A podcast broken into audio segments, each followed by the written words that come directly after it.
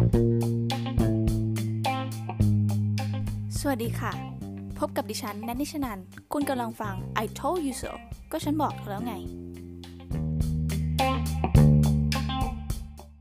ซึ่งแน่นอนอยู่แล้วนะคะว่าเรื่องของมาตรฐานความสวยในสังคมเนี่ย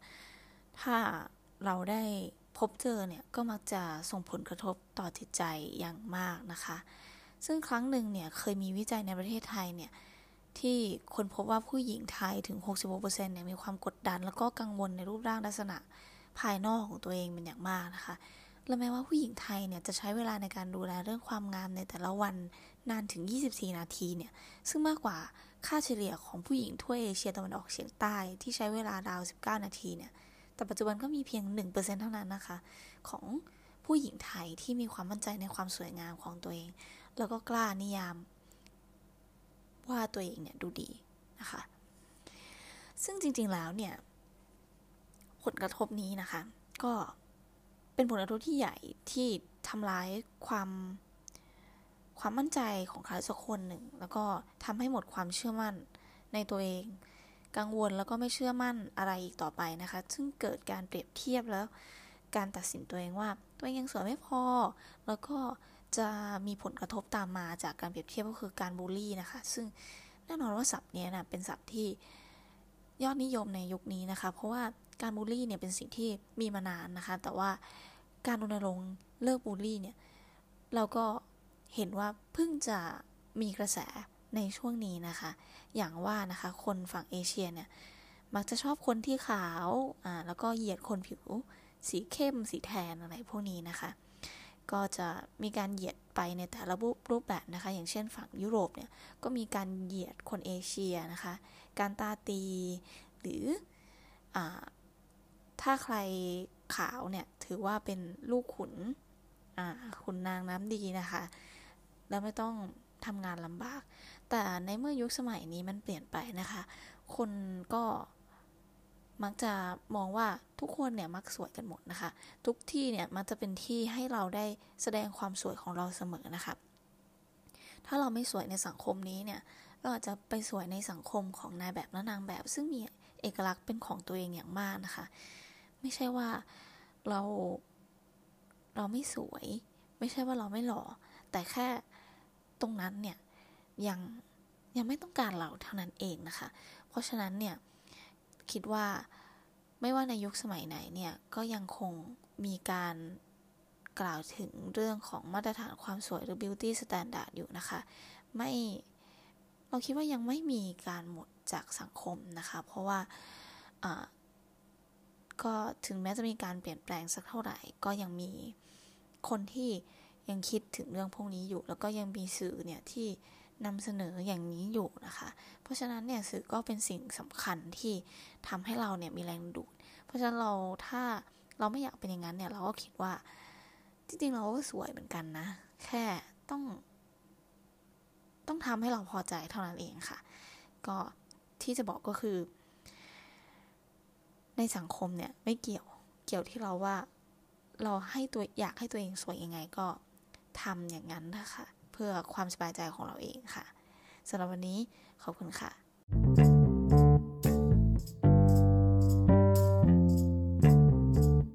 สวัสดีค่ะ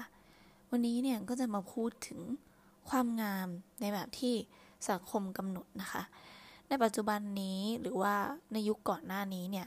คิดว่าไม่ว่าในยุคสมัยไหนเนี่ย ก็ยังจะคงมีกฎเกณฑ์ของค่านิยมทางสังคมเรื่องความงามนะคะว่า จะต้องหน้าตาอย่างนี้ จะต้องมีผิวพรรณแบบนี้ถึงจะดูดีนะคะ ในในความเป็นจริงแล้วนะคะ ทุกคนเนี่ยล้วนเกิดมาต่างพ่อต่างแม่ แล้วก็มีใบหน้าที่แตกต่างกันนะคะ แต่ว่าในยุคปัจจุบันนี้ถ้าเราได้มองดูในสังคมนะคะ ก็จะมีการเปลี่ยนแปลงทางเทคโนโลยีมากมายนะคะทำให้เกิดการเข้าถึงต่างๆ ได้ง่ายขึ้น อย่างเช่น เราอาจจะเห็น ดาราเกาหลี เราอาจจะเห็นพวกอินฟลูเอนเซอร์ในอินสตาแกรมต่างๆ นะคะ ซึ่งรู้สึกว่าเขาเนี่ยมักจะดูดี แล้วก็เราอยากจะเป็นเหมือนเขาบ้าง ซึ่งบางทีเนี่ยความรู้สึกนั้นก็เกิดขึ้นด้วยตัวของเราเองนะคะว่าเอ้เราอยากจะเป็นแบบนี้ เราอยากจะแต่งตัวอย่างนี้ เราจะมีใบหน้าอย่างนี้ อยากจะมีผิวแบบนี้ แต่ด้วยอีกครึ่งหนึ่งเนี่ยก็เป็นสิ่งที่สังคมขีดเอาไว้นะคะว่า หน้าตางี้แหละ คือหน้าตาที่ดูดีที่สุดแล้วนะคะ ซึ่งบางคนเนี่ย คิดว่าจะเดินไปไหนสักที่หนึ่งเนี่ย ก็ต้องมีคนทักนะคะว่าทำไมถึงหน้าตาอย่างนี้ หรือว่าบางคนเดินกับแม่เนี่ยแบบแม่ดูดีกว่า ก็จะมีการทักทวงขึ้นมาว่าทำไมถึงหน้าไม่เหมือนแม่เลย ซึ่งสิ่งนี้จะเป็นปมด้อยได้นะคะของหลาย ๆ คนนะคะ เพราะฉะนั้นเนี่ย เราจะมาดูกันว่า แล้ว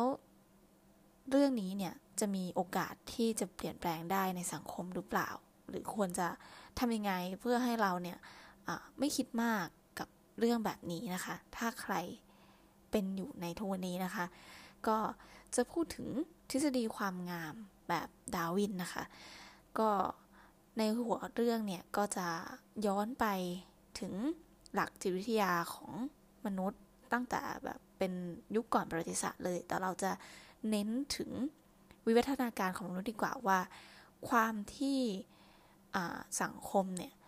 ขีดค่าของความงามเอาไว้เนี่ย คนเราเนี่ยควรจะมีความงามในแบบไหนกันแน่นะคะ ซึ่งเดี๋ยวจะเล่าให้ฟังตามลำดับเลย ใน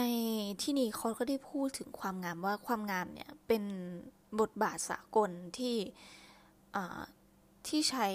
ในการดำเนินชีวิตของมนุษย์นะคะในวิวัฒนาการ ซึ่งจะสามารถประเมินค่าได้ในเรื่องต่างๆ เขาได้พูดถึงว่าในสมัยไหนเนี่ยก็ย่อมจะมีรสนิยมทางศิลปะของสมัยนั้นนะคะที่เกิดขึ้นมา แล้วก็บางเรื่องเนี่ยก็ยังคงอยู่ในปัจจุบันนะคะ ซึ่งก็ได้พูดถึงสิ่งแวดล้อมต่างๆ ที่มีผลทั้งหมดนะคะ โดย เราจะย้อนไปในอดีต เราก็เคยถามแม่ว่าในยุคแม่เนี่ยเขาคิดใบหน้าแบบไหนกัน แม่ก็บอกว่า ในช่วงปี 2000 เนี่ยเขาก็จะเน้นใบหน้าที่อวบอวบหน่อย เป็นคนดูอวบหน่อย ผู้หญิงตัวเล็กเนี่ยจะไม่ค่อยได้รับความนิยมในช่วงนั้นนะคะ แต่มาในสมัยนี้เนี่ยด้วยความที่